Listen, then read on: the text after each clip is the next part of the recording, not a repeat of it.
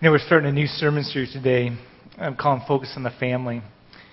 As you might imagine, it's all about developing relationships. They did a study a few years back and discovered that the best time to talk about relationship building, which, for other people is sanctification building, it's just building that within relationships, right, is in January, because the number one time of family breakup, of family strife, of family conflict, of family problems is December. I guess happy holidays, right?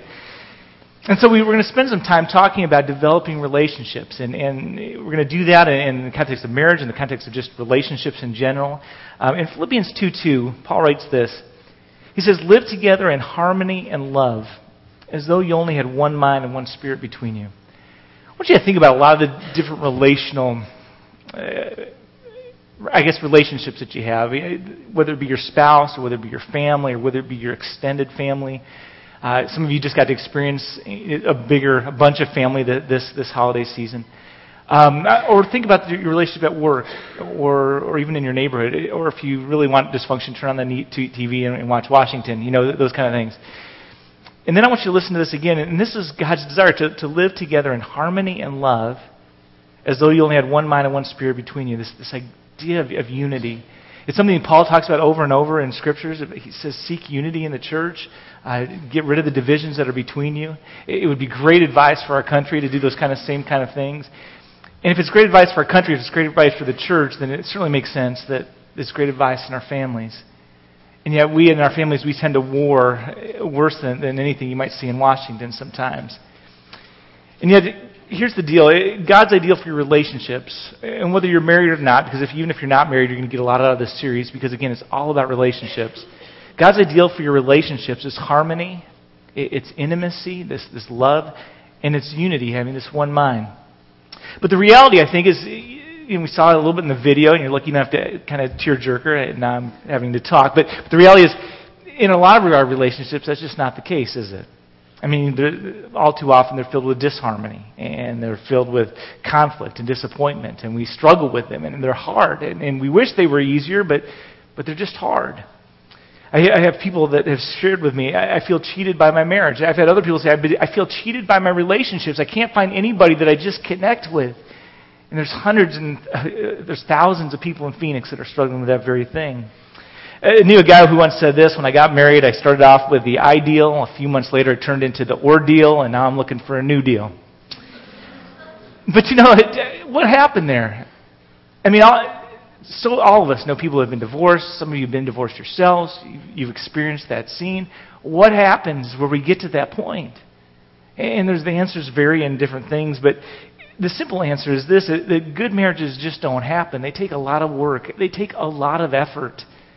But that's how you get the good marriages. In Ephesians 4, Paul even just starts to talk about this stuff, and he says, make every attempt, not just a half-hearted attempt, but every attempt to keep unity of the Spirit. And so as we begin this series, I actually want to start by giving you some good news. And the good news is this: that you don't have to change your life completely to improve your relationships. You just really don't. To make your marriage better, to make your relationships better, minor changes in most cases. Minor changes will make a major difference in your marriage. Just some minor changes in the way you relate to your husband, to your wife, to your friends, to your girlfriends, to your boyfriends will make a major difference in your relationship. And so this morning I just want to simply introduce the series a little bit. I want to give you an idea of where we're going. And we're going to take a look at 5 ingredients or 5 secrets to what makes a marriage successful, to make some marriage work. And I want to identify them for you this morning, because I want you to begin thinking about them as we go through this process. I want you to spend some time evaluating yourself, to thinking about those, because this only helps not just if you hear, but that if you actually try to work on implementing these things in your relationships. And so the big question then is, what are the 5 things that you need to check up on? I use check up on because I think we sometimes could do a State of the Union as far as our marriage goes. You take your car in every 3,000 to 5,000 miles to get a checkup. You go in once a year to the doctor to get a checkup, to make sure your body's working. You go into the dentist twice a year, they say, to get your teeth checked up. And you do that to make sure that they continue to be healthy for the next period of time. I think it's worth doing a marital checkup or a relationship checkup periodically to just assess the health of what's going on. And so what are the 5 ingredients to a satisfying marriage? That's what I want to talk about today. And one of the first ingredients that God gives us in His Word is this whole idea of communication. In Proverbs 13, verse 17, it says, reliable communication permits progress. In other words, for progress to truly take place in a marriage, we're going to have to start talking with each other. And that seems like it's such an obvious thing, but the problem is that the average couple only talks to each other together alone for 4 minutes a day. And just think about that a little bit. Hopefully you're on the high side of that, but if you're on the low side, come see me later, you know. But 4 minutes a day. In fact, a couple will amass 46 hours of television watching in a week, 46 hours, but they will only spend 23 minutes alone talking to one another in a typical week. And the reality is that you just can't make progress unless you begin talking to each other. You know, television is so often an escape. There's a little bit of entertainment that goes on as well. We just come home, we plop down, but we forget to talk to one another. And one of the reasons we have problems communicating, to be honest, is because some of us are guys and some of us are girls, right? I mean, that's just the way that it works. I came across this week. I read this week that a woman came into the judge and told him, I want to divorce my husband. And the judge says, well, do you have any grounds? And she said, well, no, but we do own about a half acre up in Flagstaff. The judge says, no, I mean, do you have a grudge? And she says, no, we parked the car in front of the house. The judge says, well, does your husband beat you up? And she says, no, I always get up before he does. Frustrated, the judge says, well, why do you want a divorce? She said, well, we're just not able to communicate anymore. The reality is, I mean, this is an example. Sometimes in marriage, communication just becomes difficult. I don't know. Things have happened. Feelings have been hurt. Sometimes we just don't think to share, and we get further apart, and the problems get bigger. And so we've got to learn to communicate more and more. And we're going to spend some major time in this series learning how to talk to each other, learning how to communicate. Because one of the major reasons why we have communication problems is because we expect the other person in the relationship to think exactly the way we do. And it just almost never happens. It's not the way God brought us together. In fact, most of the time we're attracted to our opposites. So if that's true, think about a situation and think about what you think about the situation and think about the exact opposite, and that's what your spouse thinks, because that's God's sense of humor. But the reality is because of that difference, it creates this spice in marriage. But God wants us to communicate. And so just as we think about this, I want you to evaluate yourself on communication in your marriage or in your relationship. If you say, we never seem to understand each other, give yourself a 1. If you say, sometimes we're on the same wavelength, give yourself a 5. If you say, we schedule time to talk together, give yourself a 10. So weeks go by, I promise you, if you take these things seriously, if you try to implement them into your relationship, this number will get bigger, it'll get higher, right?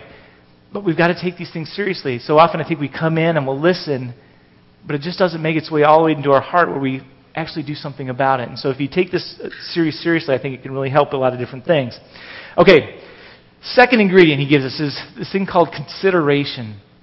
Consideration means paying attention to what people say. It's paying attention to the way people feel. And it's not invalidating their feelings by saying, you shouldn't feel that way. One of the most comical things in the world to me is when people tell me how I should feel or how I do feel. I'm like, how do you know how I feel? You can see how I'm acting. Not very good, I'm sure. But you can't tell how I'm feeling. And yet we invalidate the people in our life's feelings when we say, this is how you're feeling. We're presuming, we're assuming. And there's a saying with that I can't share and from the pulpit. But anyway, it means showing common courtesy. Treating people with respect, helping them in any way that you can. In Ephesians 4, verse 2, it says this, show your love by being helpful to each other. In other words, consideration means bringing in the groceries even when it's the fourth quarter. It means, guys, allowing both of your wife's feet to be in the car before you pull out of the driveway. You know, those kind of things. Over and over, I'll say it's the little things that make the difference. It really does, right? I read this a few years ago, but I still think it has a lot of application. 5 stages of the married cold. First year, baby darling, I'm worried about that little sniffle that you have, so I've called the paramedics to rush you to Mayo Hospital for that checkup and a week's rest. And baby, I know you don't like the hospital food, so I'm going to have the meals brought in. I love you, sweetie. Second year, sweetheart, I don't like the sound of that cough. I've arranged Dr. Johnson to make a house call. Let me tuck you into bed, sweetie. Third year, you look like you got a fever. Why don't you drive yourself over to the Medistop and get some medicine? I'll watch the kids, honey. Fourth year, look, be sensible. After you fed and bathed the kids and washed the dishes, you really ought to go to bed. Fifth year, for Pete's sake, do you have to cough so loud? I can't hear the television. Don't you mind going to the other room until the show's over? You sound like a barking dog. A man told me in his first year of marriage, his wife would bring him the slippers and his dog came barking. He says, now my dog brings me the slippers, and my wife, well, you can finish it. Came across a poem. Two young lovers walked down the street. She tripped and worried, and he worried. Be careful, sweet. Now married, they walk down the exact same street, and when she trips, he says, pick up your feet. In James 3:17, God comes back into this picture, and he says, wisdom shows itself in being considerate. In other words, he's saying, when you're being considerate to somebody, you're being wise. When you're not being considerate, you're being stupid. There will be a negative consequence that follows. Any of you who are married and have been inconsiderate to your spouse know that a negative consequence almost always follows. Almost nothing good happens when we choose to go down that course, that direction. And so I want you to evaluate yourself in this if you've been thinking about it. If I'm considerate when I'm in a good mood, give yourself a 1. If I help my mate when she asks or he asks, give yourself a 5. If I look for ways to lighten my mate's load, give yourself a 10. But the question really becomes, do you look for ways to lighten their load? That's God's called you. It's part of being a helpmeet in that marriage. It's helping help and support one another as you go through life. How can I make it easier on my spouse? How can I make it easier on the person I'm in a relationship with? How can I lighten the load? Because that's what consideration is. He goes on to the next one, and it's compromise. And compromise, I think, is one of the real marks of love. In 1 Corinthians 13:5, it says, love does not demand its own way.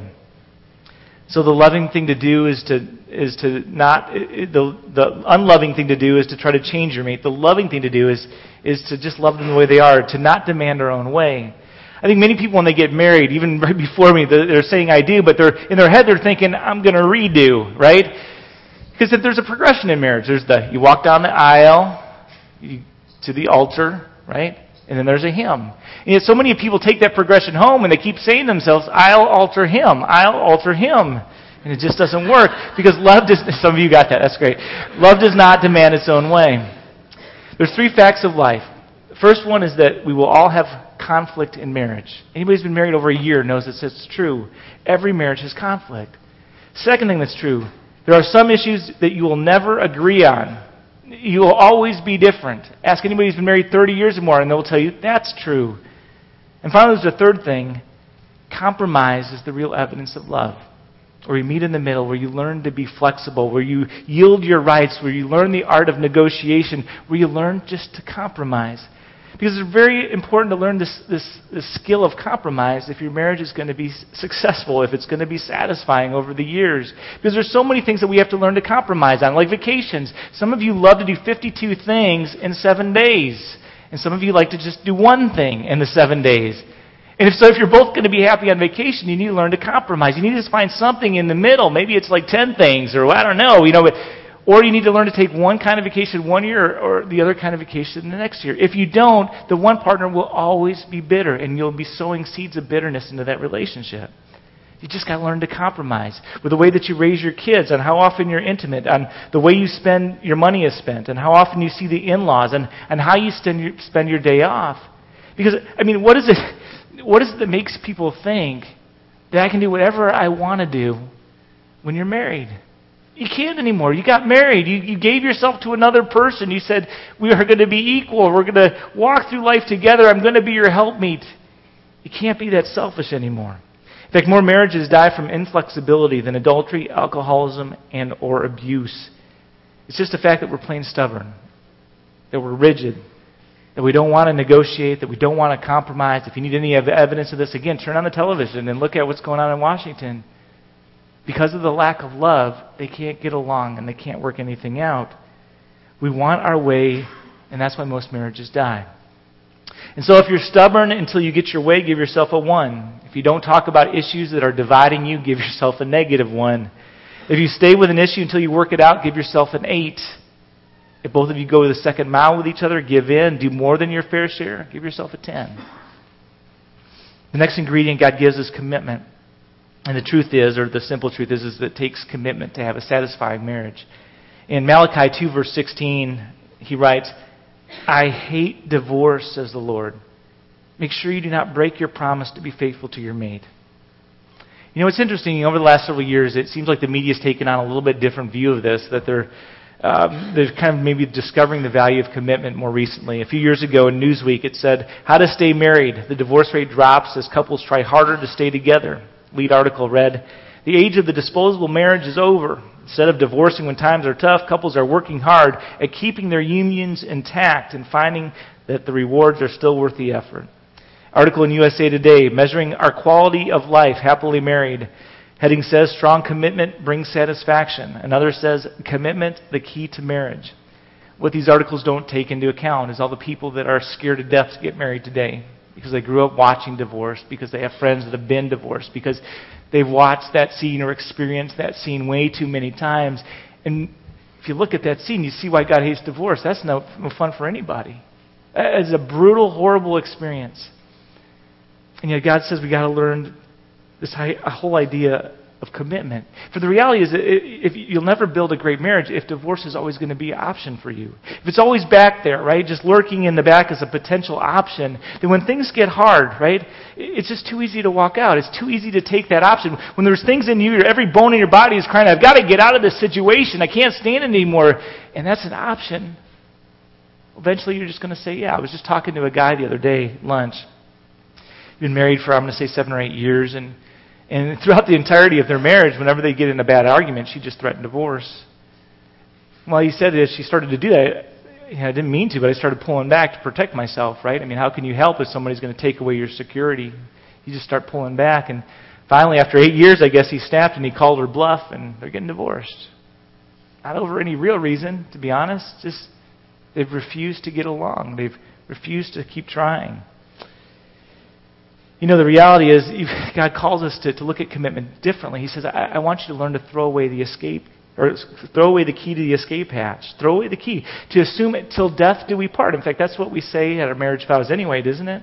I made a promise to God and I'm going to keep it even if it kills me, right? Commitment is what makes marriage great, because without commitment, the marriages don't last. They don't endure. And so I made a promise before God. That's the part that He cares so much about. And so many people just decide that that wasn't worth it. Commitment, again, is what makes it great. But it's also important that as you go through life in your marriage that you don't threaten divorce. That it's not even something that you throw out there in the midst of an argument, because it does take away the security. You don't use scare words. They are off limits. Hitting below the belt, unacceptable. No matter how mad you are, no matter how angry you are, no matter how much you hate that person at that moment, you don't bring up divorce because it's not an option. It's not even an issue. And that's what commitment means, right? That's the promise we made before God, and He just wants us to keep it. Now, obviously, sharing all that, it's not the way our society views commitment, is it? In fact, most of our society doesn't understand the meaning of commitment at all. Let me give you a definition. Commitment means being willing to be unhappy for a while until you can work things out. The good marriages just don't happen. They must be worked on. It takes effort. There was a guy who just had his 25th wedding anniversary, and he stood up before all his friends and he says, "I want to thank my wife for 15 great years of marriage," right? Because happiness isn't always automatic. Sometimes it takes time to learn to live with each other, to work through some of the differences, to get to that place where you mutually respect and encourage one another. So evaluate yourself on this commitment level. If you say, "I'm toying with the idea of leaving," give yourself a 1. If you use divorce as a threat, when you get mad, give yourself a 2. If you say divorce is not an option, give yourself a 10. And then he goes on and gives us this last ingredient, and it's Christ. You see, in Divorce Magazine in March 2002, so it's 11 years old now, but only the first statistic is actually noticeably different right now. Right now in the United States, 2 out of every 5 marriages ends in divorce. That, to be honest, is not very good odds. It's actually a little bit worse than that today. However, it also said that in a relationship where people were married in a church, the divorce rate is only 1 out of 60, with that being the only distinguishing characteristic. In a marriage where there's married in a church, they attend every Sunday, they pray and read the Bible together, the divorce rate is 1 out of 1,140. And see, in the end, that's the difference that Jesus makes in a marriage. Because you think of what Jesus brings to the marriage, that He's the God of hope, right? When you lose hope. He's a God of forgiveness and reconciliation, which is most of the time what just needs to happen within the relationship. He's a God of healing. See, we have a God of the possible. That's what makes our God so amazing, that there's nothing impossible for Him. And that's the difference that Jesus makes in a marriage when we let them. It may be cliche, but it's true. The family that prays together stays together. Now, before I say amen and we kind of move on, I think it's important for me to note that as we talked about those things, it's really important that you don't listen to the different things and say, oh yeah, this is what the person in my relationship needs to work on, right? My spouse or whatever. That when we go through this series, it's always for you and what do you need to work on? Because you may be good at one or two of these, you're not good at all of them. I promise you that right now. And the reality is that these are all areas that we need to learn to grow in relationship with the people around us. These are things that God calls us to do as part of sanctification. It's things that He calls us to do with Him. These are our faith walk. These are our faith steps. And so it's important as we listen to these things, on what is it that we need to focus on? And let our spouse or let the other person in the relationship figure out what they need to work on. But I just think it's really important to draw that distinction right now so you don't come up and go, hey, this is what you need to do. Considering this last point, too, I want to just kind of, I know a lot of you got this on the way in. If you didn't, we'll give it to you on the way out. It says reading through the Bible in 1 year made easy. We handed this out last year, actually, and challenged the whole congregation to read through the Bible last year. And actually, 30 so people took me up on the offer, and they read through it, and just the testimonies they've given back as a result have been awesome. You hear me say over and over that we need to learn the truth in life, that there is an ultimate truth, and God gives it to us in His Word. But I got to tell you, the only way you're going to ever learn that truth is by being in the Word. We give you this book, and we've invested in this to try to make it as easy as possible. See, that made easy. So it's like super simple now. But the encouragement is that you would spend or that you would commit this year to try to read through the whole thing. It gives you a wonderful perspective of anything that we'll talk about up here. It gets you to a place where you can know the truth, and you don't need to rely on me or the preacher on TV or your friends, that you can just know what God says firsthand. And you are not going to understand everything the first time through, but you will understand way more than you think. And it gives you a context for everything that you'll hear and that we'll talk about. It gives you a context for any Bible study that you go to. It's the number one thing you can do for your faith walk. And so I encourage you that you take this and at least put it in a conspicuous spot so you keep having to pray about doing it, right? You know, and if you would accept the challenge, just that God would bless that experience for you. And so I share that. And with all that being said, God's people said, amen.